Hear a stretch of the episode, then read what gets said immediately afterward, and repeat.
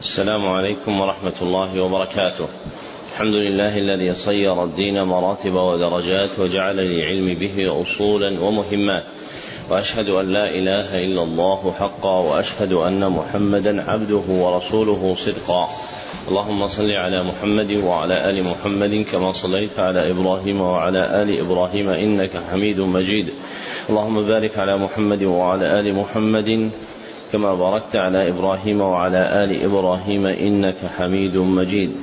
أما بعد فحدثني جماعة من المسندين وهو أول حديث سمعته منهم بإسناد كل إلى سفيان بن عيينة عن عمرو بن دينار عن أبي قابوس مولى عبد الله بن عمرو عن عبد الله بن عمرو بن العاص رضي الله عنهما عن رسول الله صلى الله عليه وسلم قال الراحمون يرحمهم الرحمن ارحموا من في الأرض يرحمكم من في السماء. ومن آكد الرحمة رحمة المعلمين للمتعلمين في تلقينهم أحكام الدين وترقيتهم في منازل اليقين ومن طرائق رحمتهم إيقافهم على مهمات العلم.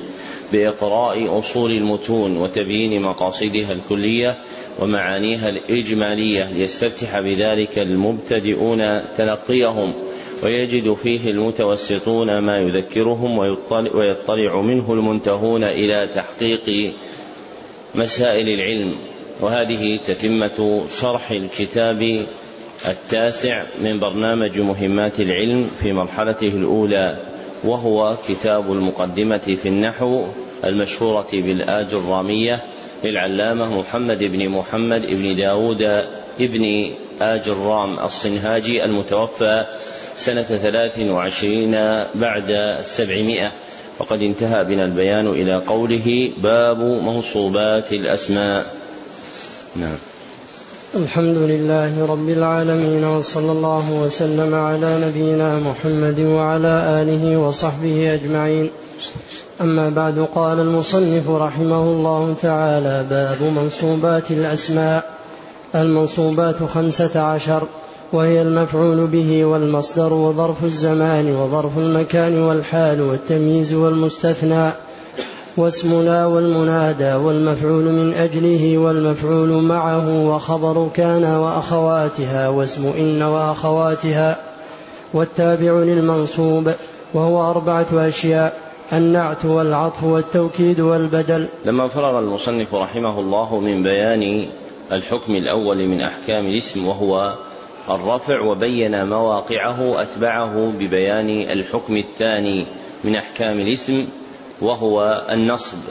فعقد بابا عد فيه منصوبات الأسماء مجملة تسهيلا على الطالب وتشويقا له ليجتهد في حفظها وفهمها ثم فصلها في التراجم الآتية. وتكون المعدودات من المنصوبات خمسة عشر بجعل ظرف الزمان وظرف المكان معدودا واحدا. وبجعل خبر كان وأخواتها واسم إن وأخواتها معدودا واحدا لكونهما من العوامل الداخلة على المبتدأ والخبر. وبتفصيل عد التابع أربعة أشياء فحتى تكون المعدودات خمسة عشر تجمع ظرف الزمان مع ظرف المكان في واحد وهو الظرف وتجمع خبر كان مع اسم إن في واحد لأنهما من العوامل الداخلة على المبتدأ والخبر وتفصل عد التابع أربعة أشياء. والأظهر والله أعلم ما ذكره المكودي في شرحه وهو تلميذ تلامذة ابن آجرام. فإنه قرأ هذه المقدمة على اثنين من أبناء مصنفها محمد بن آجرام رحمه الله. وقد ذكر المكودي أن المصنف أهمل عد المنصوب الخامس عشر فلم يذكره.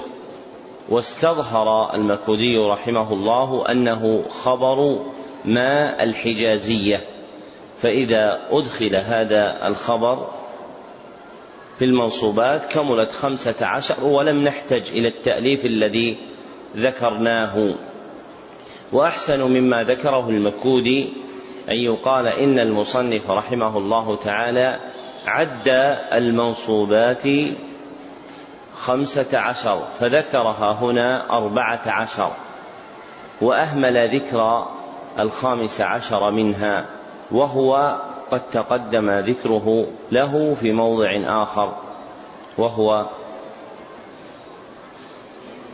آه أحسنت. مفعول ظننت وأخواتها فمفعول ظننت وأخواتها كما تقدم حكمه النصب فيكون هو المنصوب الخامس عشر. ومن العجيب أن المكودي رحمه الله تعالى مع كونه استشكل عد المنصوبات فذكر أن المسرود منها عند المصنف أربعة عشر ثم تطلب إلحاق الخامس عشر. لم يذكر أنه استفهم من ابني المصنف عن هذه المسألة. ألم يقرأ كما ذكرنا الأجرامية على اثنين من أبناء المصنف؟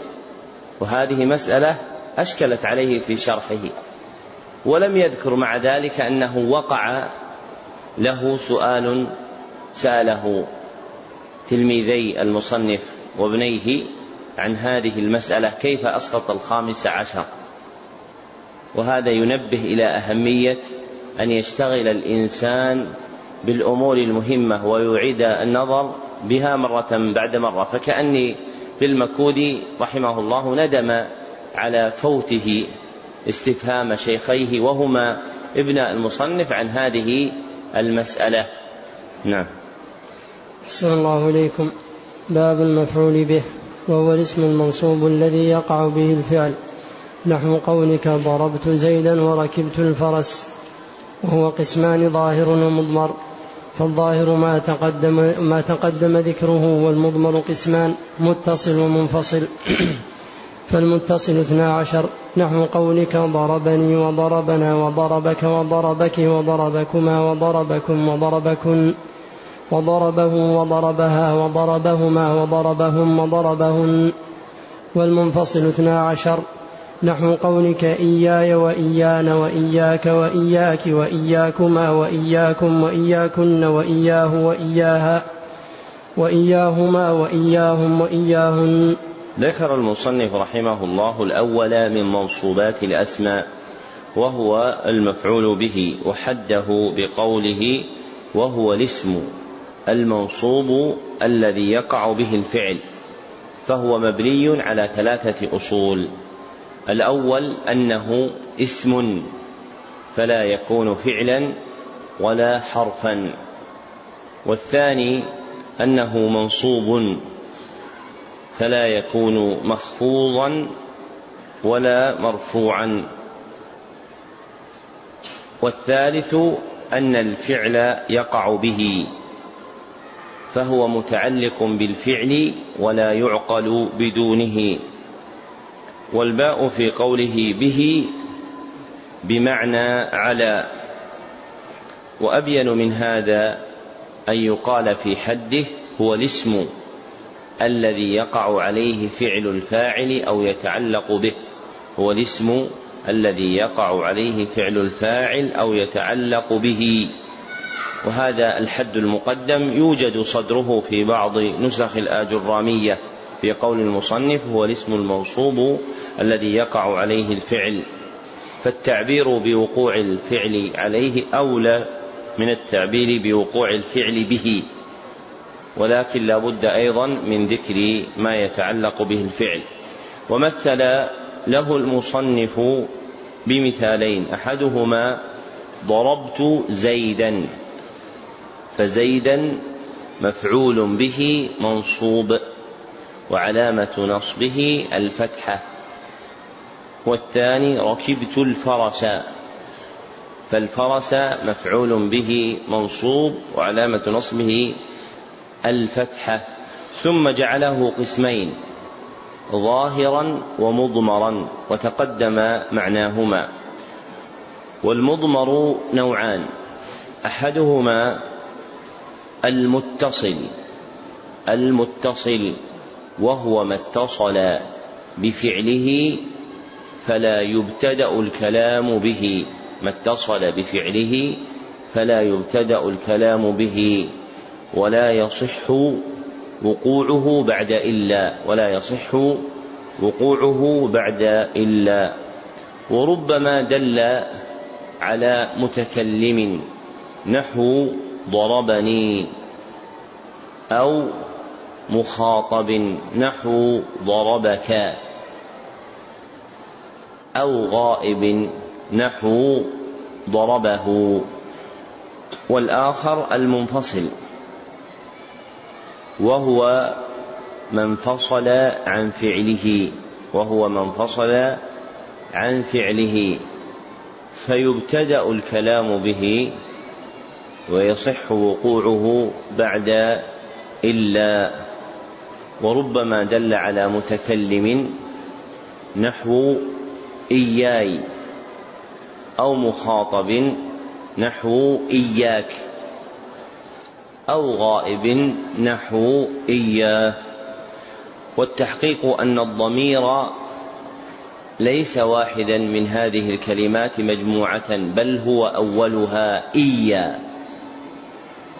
أولها إيا وما بعده حرف لا محل له من الإعراب. ووضع تتميما للكلمة تحصيلا لدلالتها على المقصود. فالضمير في إياك هو إيا والضمير في إياه هو إيا. ثم ذكر المصنف أن المفعول به أربعة وعشرين نوعا. اثني عشر نوعا للمتصل. ذكر المصنف أن المفعول به أربعة وعشرون نوعا. اثنا عشر نوعا للمتصل واثنا عشر نوعا للمنفصل وكلها مبنية في محل نصب مفعول به وساق أمثلتها. نعم. أحسن الله عليكم باب المصدر. المصدر هو الاسم المنصوب الذي يجيء ثالثا في تصريف الفعل. نحو ضرب يضرب ضربا وهو قسمان لفظي ومعنوي. فإن وافق لفظه لفظ فعله فهو لفظي. نحو قتلته قتلا. وإن وافق معنى فعله دون لفظه فهو معنوي. نحو جلست قعودا وقمت وقوفا وما أشبه ذلك. ذكر المصنف رحمه الله الثاني من منصوبات الأسماء وهو باب المصدر. والمقصود منه ها هنا المفعول المطلق. المقصود منه ها هنا المفعول المطلق. بدلالة التقسيم والتمثيل لأن المصدر يقع على معنى أوسع من هذا فإن المصدر عند النحاة هو اسم الحدث الجاري على فعله أو غير فعله اسم الحدث الجاري على فعله أو غير فعله. فمثلا فهم في قولك أعجبني فهمك. هو مصدر لم يجري على فعله فالفهم شيء والإعجاب شيء آخر. أما المصدر فهو الذي يكون فيه اسم الحدث جار على فعله اسم الحدث جار على فعله إما حقيقة أو حكما. كقولك قمت قياما أو قمت وقوفا كما سيأتي في بيان أنواعه. وحده المصنف بقوله الاسم المنصوب الذي يجيء ثالثا في تصريف الفعل. الاسم المنصوب الذي يجيء ثالثا في تصريف الفعل. فهو مبني عندهم على ثلاثة أصول. الأول أنه اسم فلا يكون فعلا ولا حرفا. والثاني أنه منصوب. فلا يكون مرفوعا ولا مخفوضا. والثالث أنه يجيء ثالثا في تصريف الفعل. وهذا تقريب كما ذكره المكودي وغيره. وهو جار على تصرف النحاة في تصريف الفعل فإنهم إذا قيل لأحدهم كيف تصرف ضرب قال ضرب يضرب ضربا فحمله على إرادة المصطلح عندهم مما يذكر ثالثا إذا قلب الفعل فإنهم يذكرونه ماضيا ويذكرونه مضارعا ثم يذكرون بعد ذلك ثالثا المصدر. ثم جعله المصنف قسمين لفظيا ومعنويا. أحدهما اللفظي وهو ما وافق لفظه ومعناه لفظ فعله ومعناه. ما وافق لفظه ومعناه لفظ فعله ومعناه. ومثل له المصنف بقوله قتلته قتلا فقتلته فعل وفاعل ومفعول به وقتلا مفعول مطلق وهو لفظي فالقتل وافق فعله في اللفظ والمعنى والآخر المعنوي وهو ما وافق لفظه معنى فعله دون لفظه. ما وافق لفظه معنى فعله دون لفظه. ومثل له المصنف بمثالين. أحدهما جلست قعودا. فالقعود وافق الجلوس في معناه. وثانيهما قمت وقوفا. فالوقوف وافق فعله. قمت في معناه دون لفظه.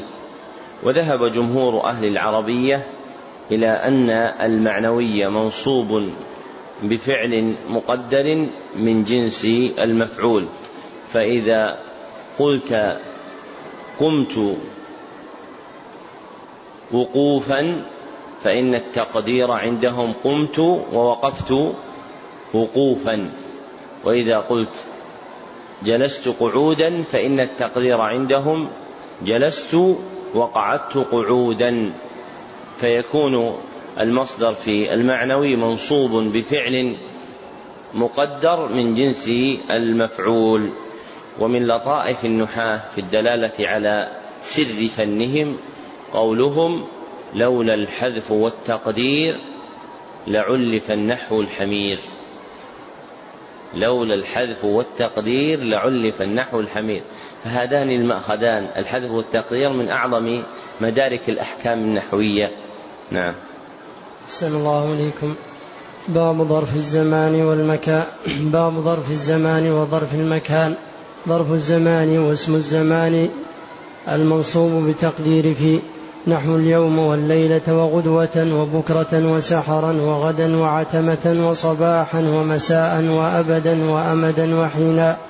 وما أشبه ذلك.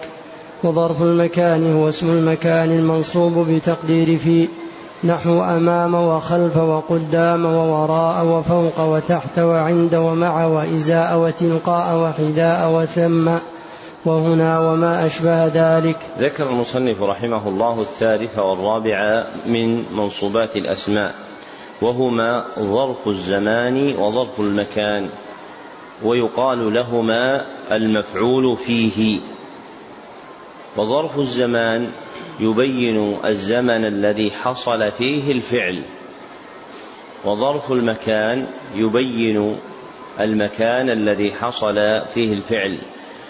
ثم حد المصنف ظرف الزمان بقوله هو اسم الزمان المنصوب هو اسم الزمان المنصوب بتقدير في فهو مبني على أربعة أصول. الأول أنه اسم فلا يكون فعلا ولا حرفا. والثاني أنه منصوب فلا يكون مرفوعا ولا مخفوضا والثالث أنه اسم مختص بالزمان فلا يكون اسما لغير الزمان وضابطه صحة وقوعه جوابا لسؤال أداته متى صحة وقوعه جوابا لسؤال أداته متى يعني إذا قيل متى أتيت قلت مساء أو صباحا والرابع أنه منصوب بتقدير في أنه منصوب بتقدير في أي متضمن معناه. ثم ذكر اثنا عشر اسما من أسماء الزمان وهي اليوم والليلة وغدوة إلى آخره. فإذا جاءت في جملة على تقدير في أعربت ظرف زمان. مثاله سرت ليلة. فليلة ظرف زمان منصوب ظرف زمان منصوب على الظرفية. وحد المصنف ظرف المكان بقوله هو اسم المكان المنصوب بتقدير في وهو مبني على أربعة أصول. الأول أنه اسم فلا يكون فعلا ولا حرفا. والثاني أنه منصوب فلا يكون مرفوعا ولا مخفوضا والثالث أنه اسم مختص بالمكان فلا يكون اسما لغير المكان وضابطه صحة وقوعه جوابا لسؤال أداته أين؟ صحة وقوعه جوابا لسؤال أداته أين؟ كقولك أين محمد؟ فيجاب بقول أحدهم أمام المسجد. والرابع أنه منصوب بتقدير في أي متضمن معناه. لكن يتعذر التقدير بفي في بعض أفراد ظرف المكان نحو عند. فالأولى أن يقال إنه على معنى في إنه على معنى في لا كما قال المصنف. بتقدير في أفاده الكفراوي رحمه الله في شرح الآج الرامية. فاسم المكان هو الاسم المنصوب بتقدير معنى في. هو اسم الاسم المنصوب بتقدير معنى في وليس بتقدير في لامتناع ذلك في بعض المواضع. فإنك مثلا إذا سألت أين محمد فقلت عند المسجد.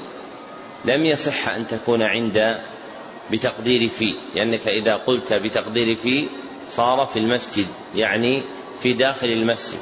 وإذا قلت عند المسجد لم يلزم منه أن يكون داخله. ثم ذكر اثنا عشر اسما من أسماء المكان هي أمام وخلف وقدام إلى آخره. فإذا جاءت في جملة على تقدير في أو معناها أعربت ظرف مكان. مثاله جلست أمام المعلم فأمام ظرف مكان منصوب على الظرفية. والجامع لتعريف المفعول فيه اصطلاحا قولنا هو اسم زمان. أو مكان يقدر بفي أو معناها. ظرف زمان أو مكان يقدر بفي أو معناها.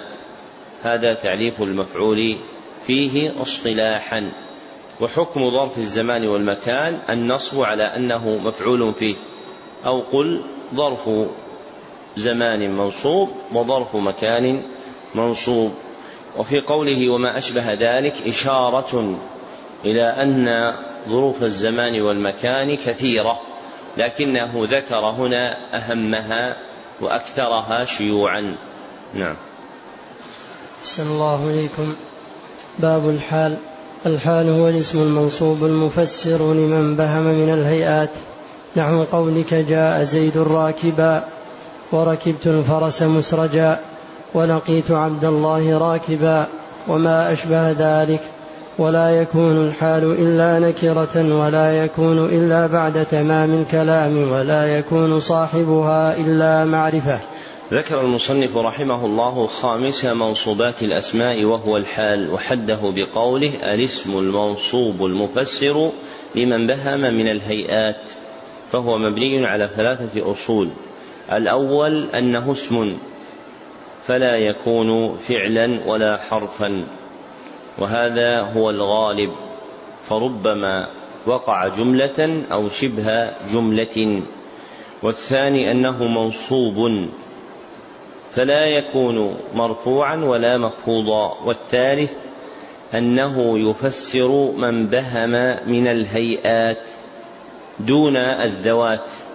فالمفسر لما أبهم من الذوات هو التمييز كما سيأتي والحال تتعلق بتفسير الهيئة التي علقت بالفعل وقوله إن بهم ليست فصيحة وحملها على الفصيح يقتضي أن تكون عبارة الأجرامية في الحال هي الاسم المنصوب المفسر لما أبهم من الهيئات. الاسم المنصوب المفسر لما أبهم من الهيئات. وذكر المنصوب حكم وتقدم أن الأحكام لا تدخل في الحدود فينبغي حينئذ أن يقال الحال اصطلاحا هو الاسم المفسر لما أبهم من الهيئات. الاسم المفسر لما أبهم من الهيئات. وضابطه صحة وقوعه. جوابا لسؤال أداته كيف؟ صحة وقوعه. جوابا لسؤال أداته كيف؟ ومثل له المصنف بثلاثة أمثلة. أحدها جاء زيد راكبا فراكبا حال منصوبة وعلامة نصبها الفتحة. وثانيها ركبت الفرس مسرجا فمسرجا حال منصوبة وعلامة نصبها الفتحة. وثالثها لقيت عبد الله راكبا فراكبا حال منصوبة وعلامة نصبها الفتحة. فالركوب في المثال الأول مفسر لفعل المجيء جاء فهي هيئة مجيئه. وفي الثاني مسرجا مفسر لهيئة الركوب المجرول عليها بفعل ركبت. ثم ذكر المصنف شروط الحال وهي ثلاثة. أولها أنه لا يكون إلا نكرة لا معرفة. أنه لا يكون إلا نكرة لا معرفة. وثانيها أنه لا يكون إلا بعد تمام الكلام. فلو لم تذكر الحال لكان الكلام تاما. فلو قيل في المثال المتقدم ركبت الفرس تم الكلام ولم يحتج إلى الحال. وثالثها أن صاحبها لا يكون إلا معرفة لا نكرة. أن صاحبها لا يكون إلا معرفة لا نكرة. وما جاء في بعض كلام العرب من كينونته نكرة فهو مؤول بالمعرفة. نعم. صلى الله عليكم باب التمييز. التمييز هو الاسم المنصوب المفسر لمن بهم من الذوات. نحو قولك تصبب زيد عرقا وتفقع, وتفقع بكر شحما وطاب محمد نفسا. واشتريت عشرين غلاما وملكت تسعين نعجة وزيد أكرم منك أبا وأجمل منك وجها. ولا يكون إلا نكرة ولا يكون إلا بعد تمام الكلام. ذكر المصنف رحمه الله السادس من منصوبات الأسماء وهو التمييز وحده بقوله الاسم المنصوب المفسر لمن بهم من الذوات فهو مبني على ثلاثة أصول.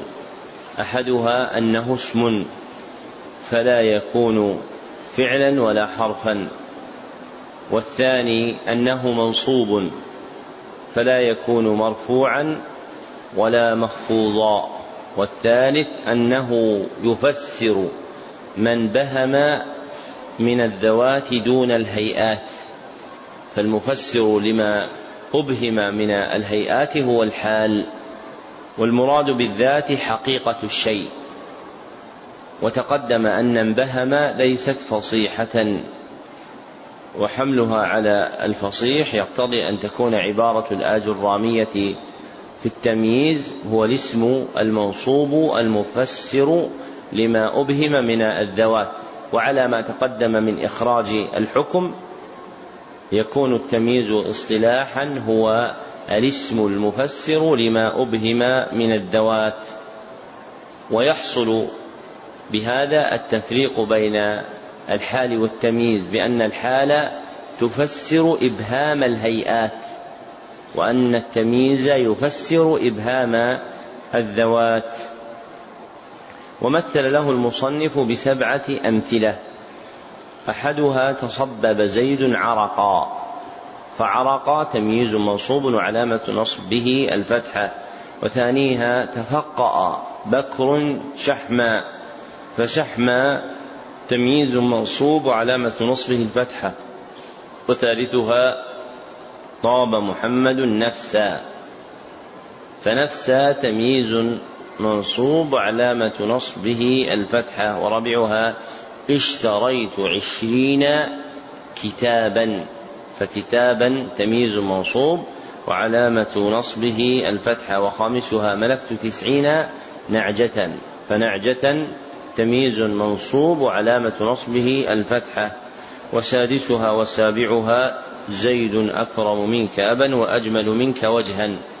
فأبى في المثال الأول تمييز منصوب وعلامة نصبه الفتحة ووجها في المثال الثاني تمييز منصوب وعلامة نصبه الفتحة.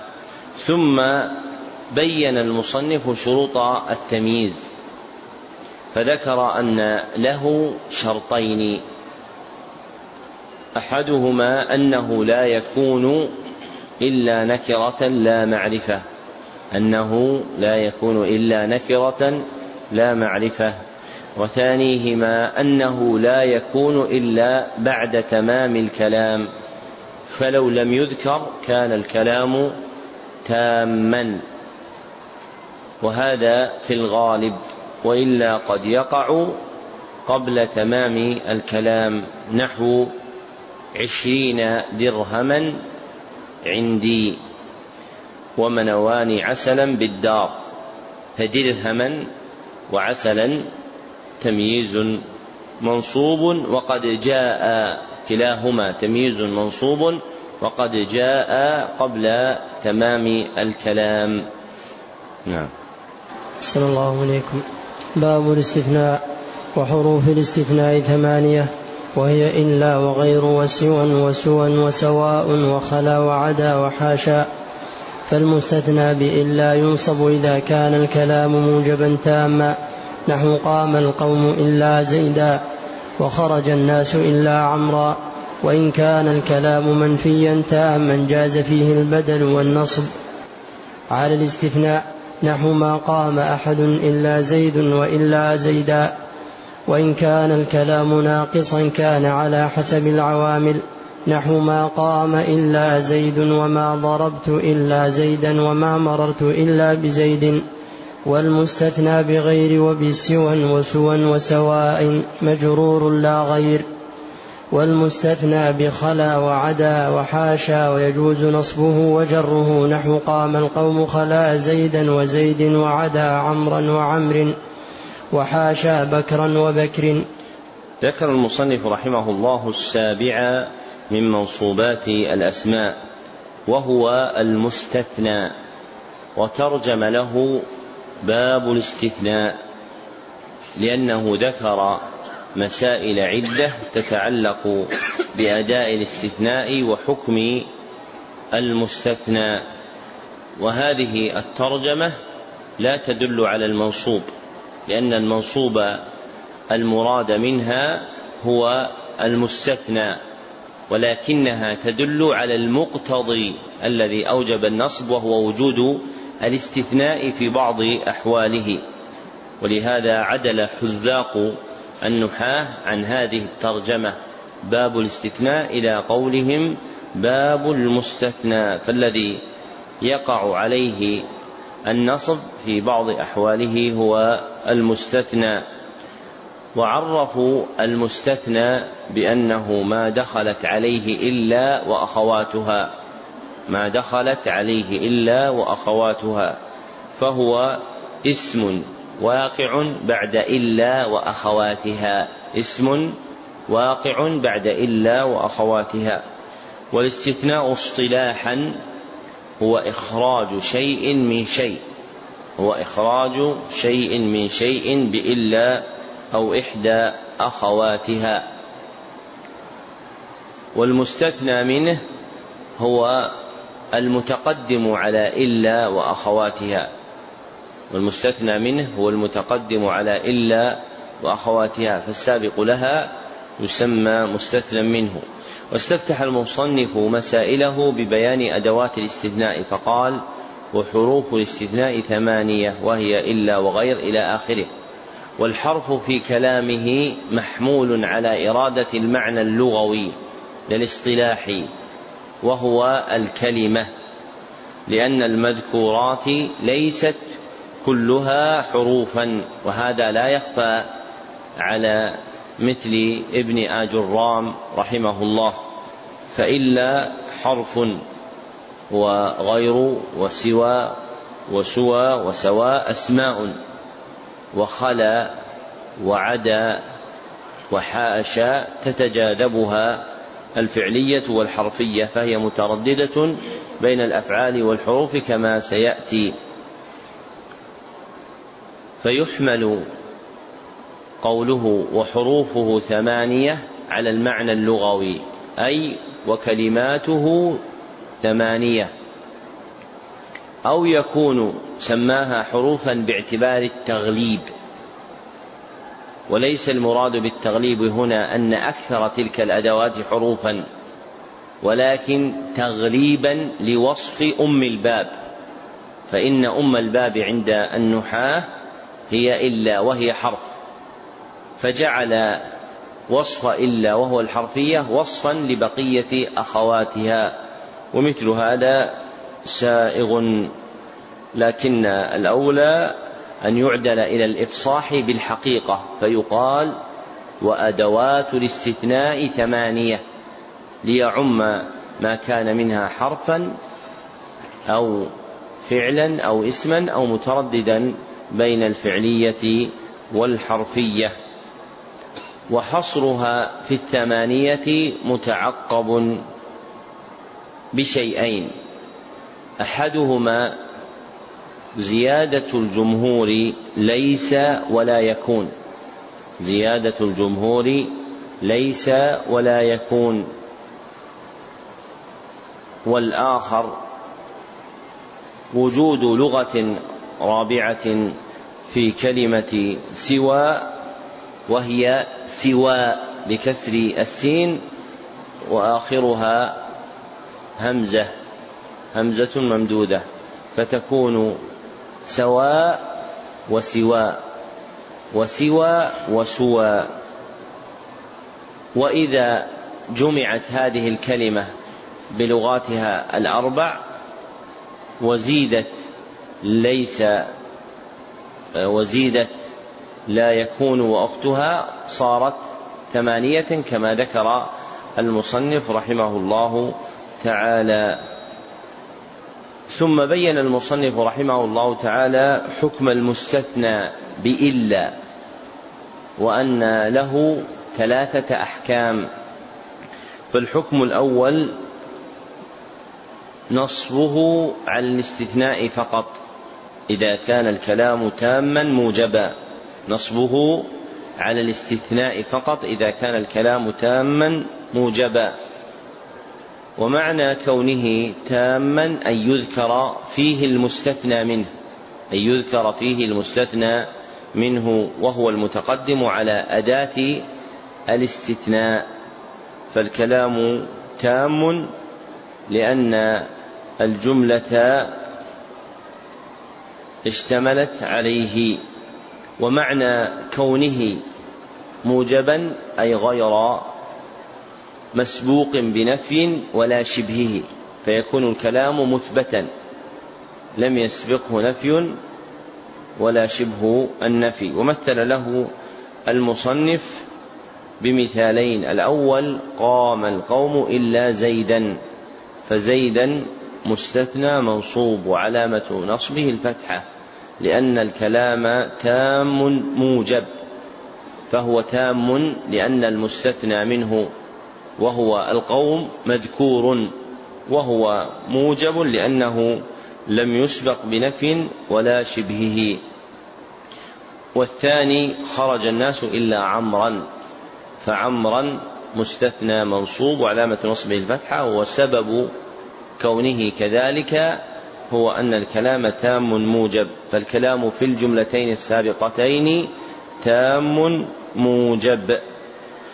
والحكم الثاني نصبه على الاستثناء نصبه على الاستثناء مع جواز إعرابه بدلا أيضا.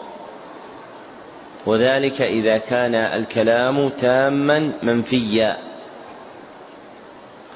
وسبق أن التام هو ما ذكر فيه المستثنى منه ومعنى كونه منفيا أن يسبقه نفي وألحق به شبه النفي وهو النهي والاستفهام.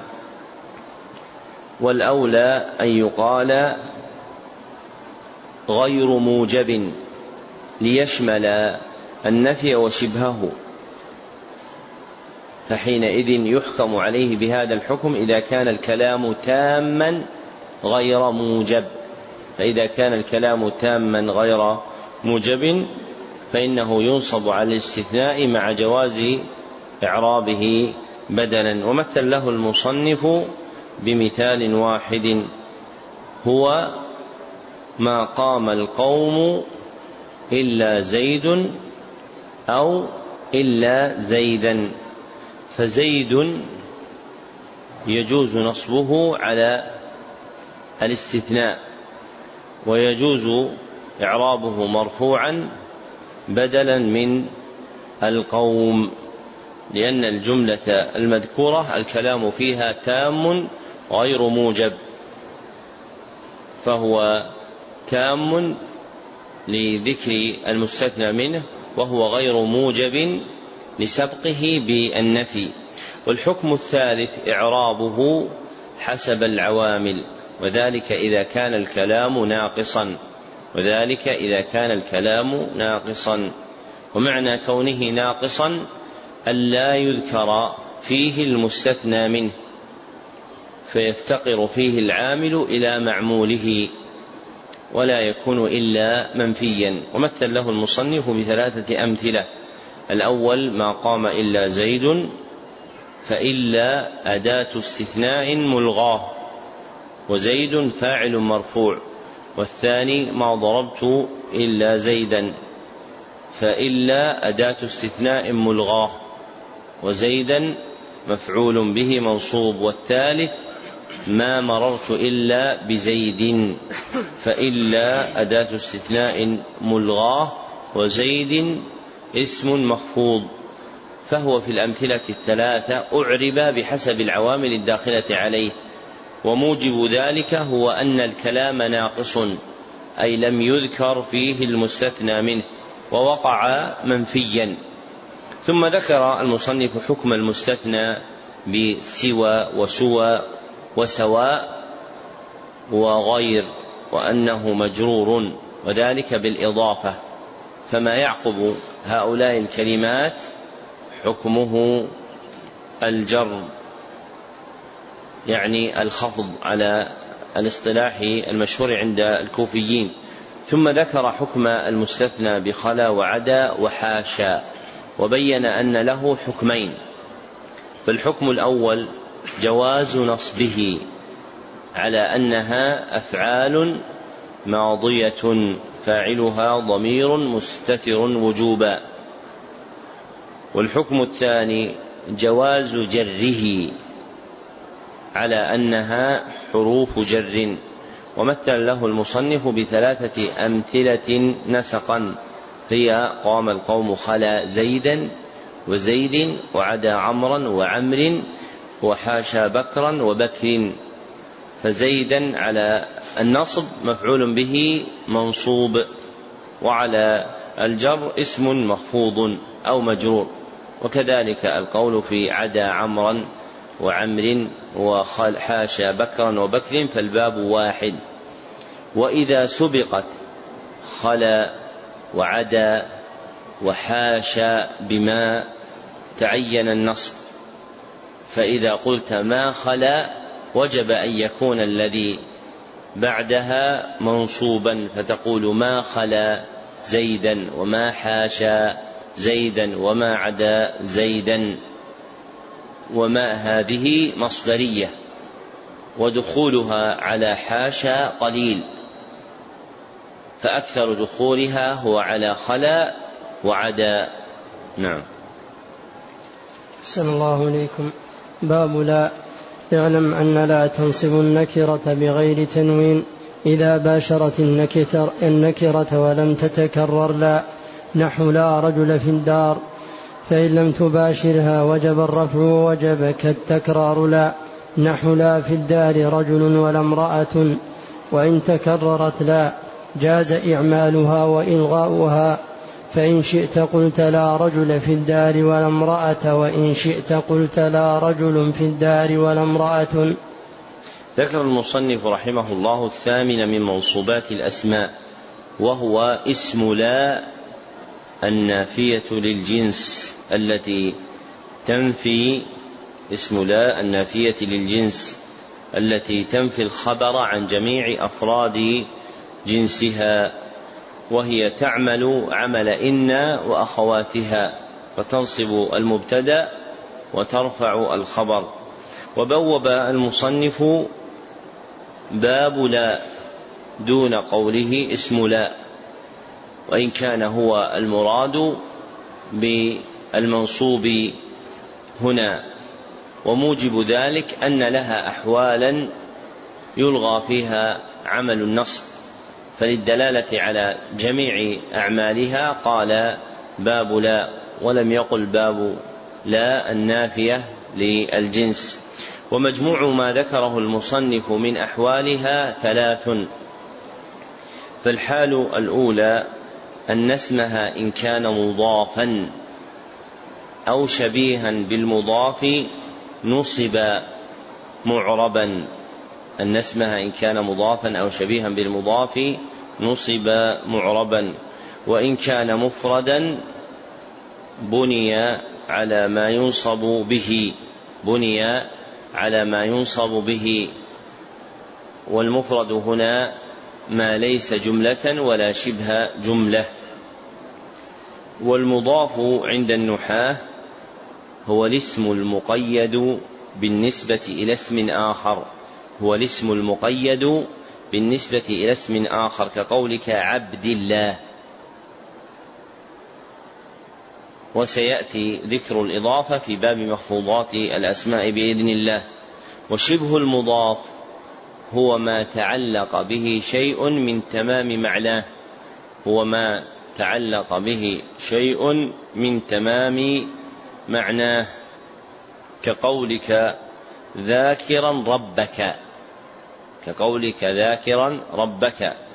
فإنك لو قلت ذاكرا لم يتبين للسامع المراد كاملا لأن الذكر يكون لأشياء كثيرة. فإذا قلت ربك أتممت المعنى وخصصته كما يخصص المضاف بالمضاف إليه. وعلامته أنه يعمل فيما بعده. وعلامته أنه يعمل فيما بعده أي يؤثر في حكمه النحوي ونصب لا اسمها يكون بثلاثة شروط. ونصب لا اسمها يكون بثلاثة شروط. أحدها أن يكون اسمها نكرة أن يكون اسمها نكرة. وثانيها أن يكون اسمها متصلا بها. أي غير مفصول عنها أي غير مفصول عنها ولو بالخبر. أحدها أن يكون اسمها نكرة وثانيها أن يكون اسمها متصلا بها أي غير منفصل عنها ولو بالخبر. وثالثها ألا تكرر لا. ألا تكرر لا. وزيد شرط رابع وهو ألا تكون مقترنة بحرف جر. ألا تكون مقترنة بحرف جر. ومثل له المصنف بمثال واحد هو لا رجل في الدار. فرجل اسم لا مبني على الفتح. والحال الثانية أنها لا تؤثر عملا. أنها لا تؤثر عملا وذلك إذا لم تباشر النكرة وذلك إذا لم تباشر النكرة فيجب الرفع ويجب تكرار لا كما ذكر المصنف فيجب الرفع ويجب تكرار لا كما ذكر المصنف. والمختار عند المحققين عدم وجوب التكرار ولكنه الأفصح. ومثل له المصنف بمثال واحد هو لا في الدار رجل ولا امرأة فلا حرف نفي ملغى وهو مبني. وفي الدار جار ومجرور في محل رفع خبر مقدم. ورجل مبتدأ مؤخر. فها هنا فصل بين لا وبين النكرة فلم تباشرها فألغي عملها. والحال الثالثة جواز إعمالها وإلغائها. جواز إعمالها وإلغائها. وذلك إذا باشرت النكرة وتكررت. فإن شئت قلت لا رجل في الدار ولا امرأة وإن شئت قلت لا رجل في الدار ولا امرأة كما مثل المصنف. فلا باشرت النكرة وتكررت. ففي المثال الأول يكون رجل اسم لا مبني على الفتح. وفي المثال الثاني يكون لا حرف نفي ملغي ويكون رجل مبتدأ مرفوع. نعم. أحسن الله إليكم. باب المنادى المنادى خمسة أنواع. المفرد العالم العالم والنكرة المقصودة والنكرة غير المقصودة والمضاف والمشبه بالمضاف فأما المفرد العلم والنكر والنكرة المقصودة فيبنيان على الضم من غير تنوين نحو يا زيد ويا رجل والثلاثة الباقية منصوبة لا غير. ذكر المصنف رحمه الله التاسع من منصوبات الأسماء وهو المنادى. ولم يذكر حده وإنما عدد أنواعه. وحد المنادى اصطلاحا اسم وقع عليه طلب الإقبال اسم وقع عليه طلب الإقبال بيا أو إحدى أخواتها. وهو قسمان معرب ومبني. وأخوات يا الهمزة وأي وآ بالمد وأيا وهيا وآي. بمد ثم ياء والأصل في النداء الياء فهي أم الباب. ولهذا جاءت في القرآن كثيرا. وبوب المصنف باب المنادى دون تقييد يخص المنصوبات لأن له حالا يخرج فيه عن النصب.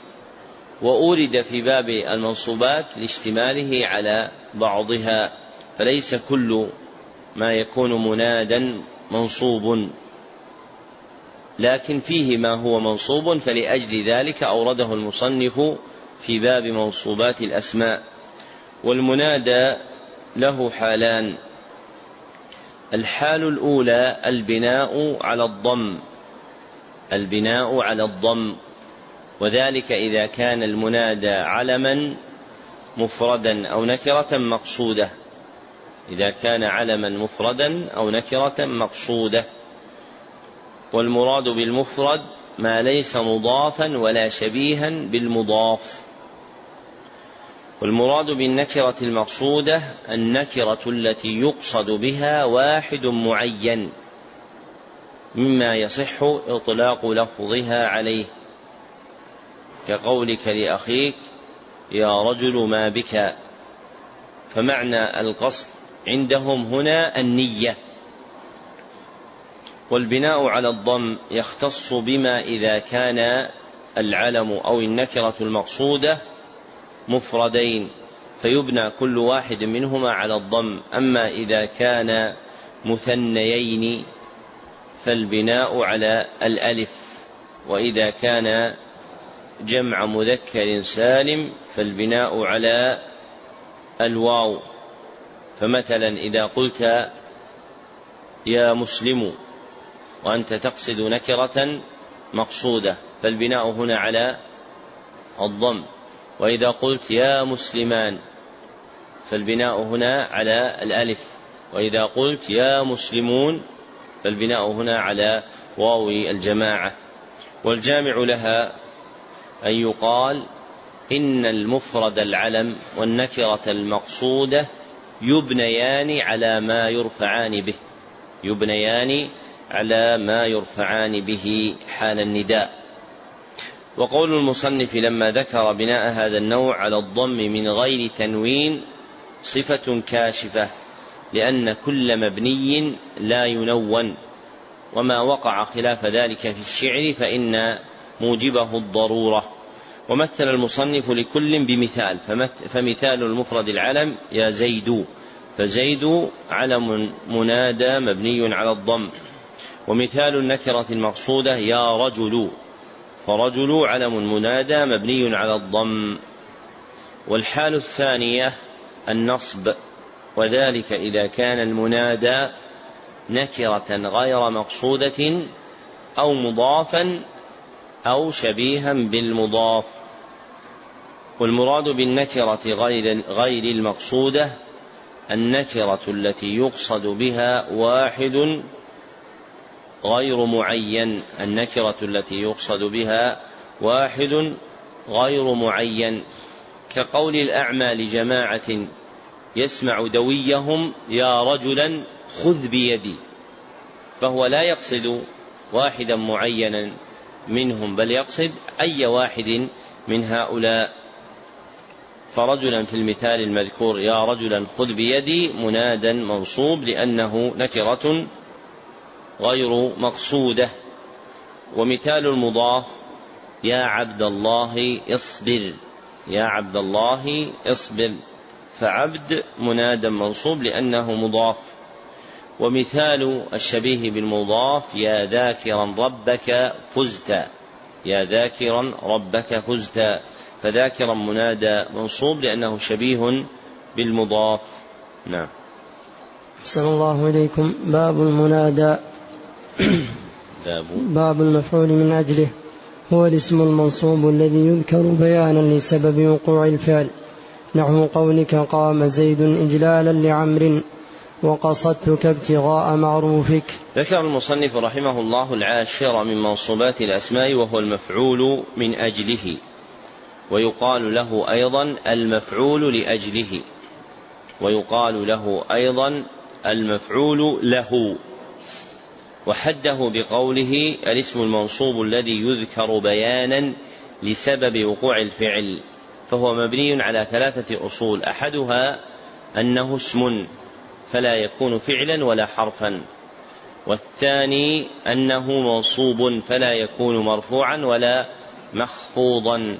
والثالث أنه يذكر بيانا لسبب وقوع الفعل. أنه يذكر بيانا لسبب وقوع الفعل فيقع في جواب سؤال تقديره لماذا؟ فيقع جوابا لسؤال تقديره لماذا؟ يعني لماذا وقع الفعل؟ فكأن سائلا يسأل لماذا وقع الأمر هكذا؟ فيجيبه مجيب لأجل كذا وكذا فإجابته تقع موقعا يسميه النحاة المفعول لأجله وينتقد على الحد الذي ذكر ما سلف من إدخال الحكم فلا بد من إخراجه. فيقال حينئذ المفعول لأجله هو الاسم الذي يذكر بيانا لسبب وقوع الفعل. ومثل له المصنف بمثالين. الأول قام زيد إجلالا لعمر فإجلالا مفعول لأجله منصوب علامة نصبه الفتحة. والثاني قصدتك ابتغاء معروفك. فابتغاء مفعول لأجله منصوب وعلامة نصبه الفتحة. نعم. صلى الله عليكم باب المفعول معه وهو الاسم المنصوب الذي يذكر لبيان من فعل معه الفعل. نحو قولك جاء الأمير والجيش واستوى الماء والخشبة وأم وأما خبر كان وأخواتها واسم إن وأخواتها فقد تقدم ذكرهما في المرفوعات وكذلك التوابع فقد تقدمت هناك. ذكر المصنف رحمه الله الحادي عشر من منصوبات الأسماء وهو المفعول معه وأخره عن بقية المفاعيل لأنه سماعي لا يقاس عليه عند قوم من النحاة والجمهور على خلافهم لكن هذه علة تأخيره عند بعض النحاة. وحده بقوله الاسم الذي يذكر لبيان من فعل معه الفعل فهو مبني على ثلاثة أصول. أولها أنه اسم أنه اسم فلا يكون فعلا ولا حرفا. وثانيها أنه يكون منصوب أنه منصوب فلا يكون مرفوعا ولا مخفوضا وثالثها أنه يذكر لبيان من فعل معه الفعل وبإسقاط ذكر الحكم المتقدم انتقاده غير مرة يكون المفعول معه اصطلاحا الاسم الذي يذكر لبيان من فعل معه الفعل الاسم الذي يذكر لبيان من فعل معه الفعل. وأوضح من هذا الحد أن يقال هو الاسم الذي وقع الفعل بمصاحبته. هو الاسم الذي وقع الفعل بمصاحبته. يعني أن المفعول معه يجيء لبيان من فعل ذلك الفعل معه. ومثل له المصنف بمثالين. الأول جاء الأمير والجيش. فالجيش مفعول معه منصوب وعلامة نصبه الفتحه وتقدير الكلام جاء الأمير مع الجيش. والثاني استوى الماء والخشبة. أو التقدير جاء الجيش مع الأمير. تقدير الكلام جاء الجيش مع الأمير. والثاني استوى الماء والخشبة. فالخشبة مفعول معه منصوب علامة نصبه الفتحة والمعنى استوت الخشبة مع الماء. والمثالان المذكوران يفصحان عن تقسيم المفعول معه إلى قسمين. فالقسم الأول يصح أن يكون معطوفا لكن يعرض عن معنى العطف وتقصد المعية. يصح أن يكون معطوفا لكن يعرض عن معنى العطف وتقصد المعية فينصب على أنه مفعول معه. فالمثال الأول جاء الأمير والجيش هو مفعول معه لأنه قصد معنى المعية ولم يقصد العطف. فالمقصود أن تقول جاء الأمير وجاء معه الجيش وليس معنى الكلام جاء الأمير وجاء الجيش لأنك إذا أردت العطف صرحت به وإذا لم ترده فإنك تقصد المعية فتقول جاء الأمير والجيش.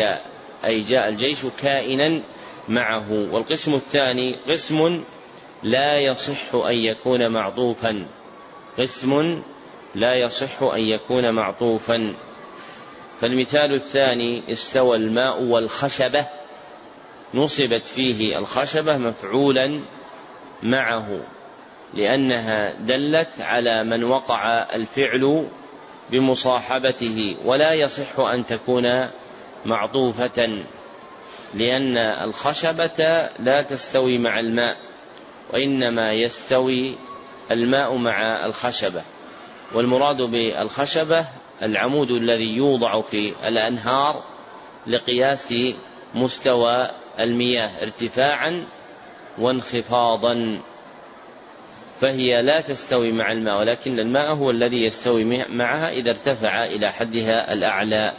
وأشار المصنف بعدما سبق إلى الثاني عشر والثالث عشر من منصوبات الأسماء وهما خبر كان وأخواتها واسم إن وأخواتها وقد تقدم تابعين لمناسبهما استطرادا في مرفوعات الأسماء فلا حاجة لإعادتهما وجرى على ذلك المصنف اختصارا وأشار أيضا إلى الرابع عشر.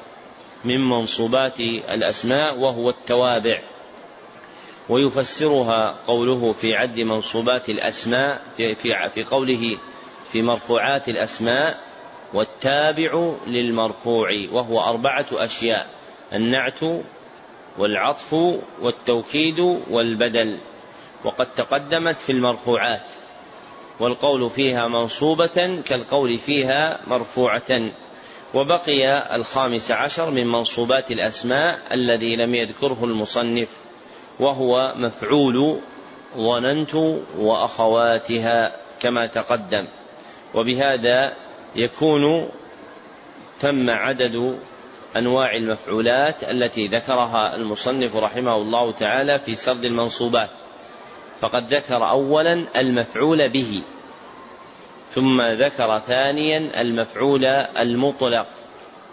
ثم ذكر ثالثا المفعول فيه. ثم ذكر رابعا المفعول لأجله. ثم ذكر خامسا المفعول معه. فتمت المفعولات خمسة وتمت عدة المنصوبات خمسة عشر على ما أخبر به. وإن كان أهمل ذكر الخامس عشر كما تقدم بيانه وهو موجود في كلامه السابق في العوامل الداخلة على المبتدأ والخبر. نعم. أحسن الله إليكم.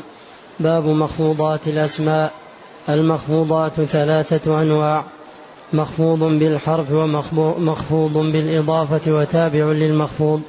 فأما المخفوض بالحرف فهو ما يخفض بمن وإلى وعن وعلى وفي ورب والباء والكاف واللام. وحروف القسم وهي الواو والباء والتاء وبواو رب ومد ومنذ وأما ما يخفض بالإضافة فنحو قولك غلام زيد وهو على قسمين ما يقدر باللام وما يقدر بمن. فالذي يقدر باللام نحو غلام زيد والذي يقدر بمن نحو ثوب خز وباب ساج وخاتم حديد. لما فرغ المصنف رحمه الله من بيان حكم الأول والثاني من أحكام الاسم وهما الرفع والنصب وبين مواقعهما أتبعهما ببيان الحكم الثالث من أحكام الاسم وهو الخفض. فعقد بابا لمخفوضات الأسماء. ذكر فيه أن المخفوضات ثلاثة أنواع. النوع الأول مخفوض بالحرف وهو ما دخلت حروف الخفض عليه من الأسماء فإنها إذا دخلت على اسم أوجبت خفضه. وذكر المصنف حروف الخفض في أول الكتاب. أين ذكرها في أول الكتاب؟ في علامات في علامات الاسم.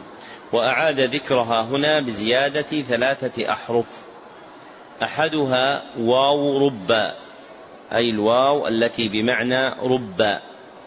وثانيها وثالثها مذ ومنذ ولا يجر بهما إلا الاسم من الاسم ولا يجر بهما من الاسم الظاهر إلا الزمن المعين ولا يجر بهما من الاسم الظاهر إلا الزمن المعين.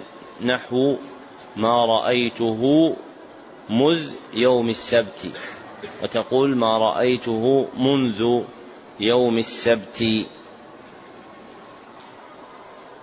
ويجوز أيضا أن تعرب مذ مبتدأ وما بعدها خبر. فتقول ما رأيته مذ يومان وما رأيته منذ يومان. والنوع الثاني من المخفوضات مخفوض بالإضافة والإضافة كما سلف نسبة تقييدية بين اسمين. وأثرها وجوب جر ثانيهما. ومثل لها المصنف بقوله غلام زيد فزيد مخفوض بالإضافة. فغلام مضاف وزيد مضاف إليه وحكم المضاف إليه هو الخفض. وجعل المصنف معنى الإضافة على قسمين أحدها ما يقدر باللام ما يقدر باللام وضابطه أن يكون المضاف ملكا للمضاف إليه أو مستحقا له أن يكون المضاف ملكا للمضاف إليه أو مستحقا له ومثل له بقوله غلام زيد.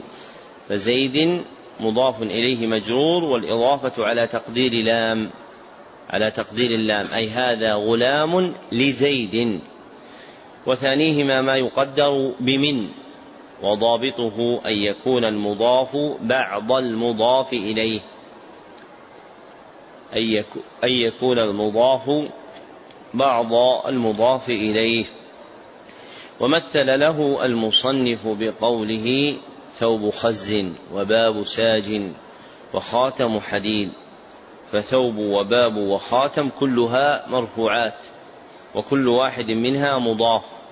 وخز وساج وحديد كل واحد منها مضاف إليه مخفوض. والإضافة هنا على تقدير من أي هذا ثوب من خز وهذا باب من ساج وهذا خاتم من حديد. وبقي معنى ثالث للإضافة ذكره بعض النحاة وهو أنها تكون بمعنى في أي بتقدير في. ومنه قوله تعالى بل مكر الليل والنهار بل مكر الليل والنهار فتقدير الآية بل مكر في الليل والنهار. وما لم يصلح فيه التقدير بمن وفي فإن التقدير يكون فيه باللام. فأوسع معاني تقدير الإضافة هي اللام. والنوع الثالث من المخفوضات مخفوض بالتبعية لمخفوض والتوابع كما تقدم أربعة. هي النعت والبدل والعطف والتوكيد وتقدمت في باب المرفوعات والقول فيها مخفوضة كالقول فيها مرفوعة. وبهذا التقرير يعلم أن المخفوضات قسمان. أحدهما مخفوض مستقل.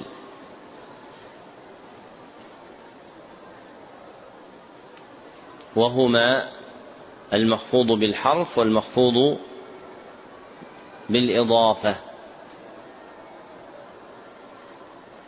والآخر مخفوض تابع. مخفوض تابع. وهو البدل والنعت والتوكيد والعطف. وبهذا ينتهي شرح الكتاب على نحو مختصر يبين مقاصده الكلية ومعانيه الإجمالية. اكتبوا طبقة السماع. سمع علي جميع المقدمة الاج الراميه لا تقول الاج الروميه وإلا تبطل إجازتكم. الأحد الإخوان جزاه الله خير أكد لي هذه الفائدة وأنا كنت أيضا أخذتها من أحد علماء المغاربة لكن هو قال لي يحضر الدرس معنا. قال إنه بربري وإن هذه الكلمة عندهم إلى اليوم يقولونها آكرام آكرام القاف المعقودة عند المغاربة. وهذا يصدق ما ذكرناه عن الدمنتي في أشهر غرة الأنوار بأنها على هذا البناء. ثم بعد ذلك تحرفت حتى صارت على المشهور جميع المقدمة الآجرامية بقراءة غيره. صاحبنا فلان ابن فلان ابن فلان وأجزت له روايتها عني إجازة خاصة من معين لمعين في معين. وقت كان تم في كم مجلس؟ في مجلسين. تاريخ اليوم الثلاثاء كم؟ خمسة. خمسة. ربيع الأول في المسجد النبوي بمدينة الرسول صلى الله عليه وسلم. بعد المغرب إن شاء الله تعالى نبدأ في كتاب نخبة الفكر. الحمد لله رب العالمين وصلى الله وسلم على عبده ورسوله محمد وآله وصحبه أجمعين.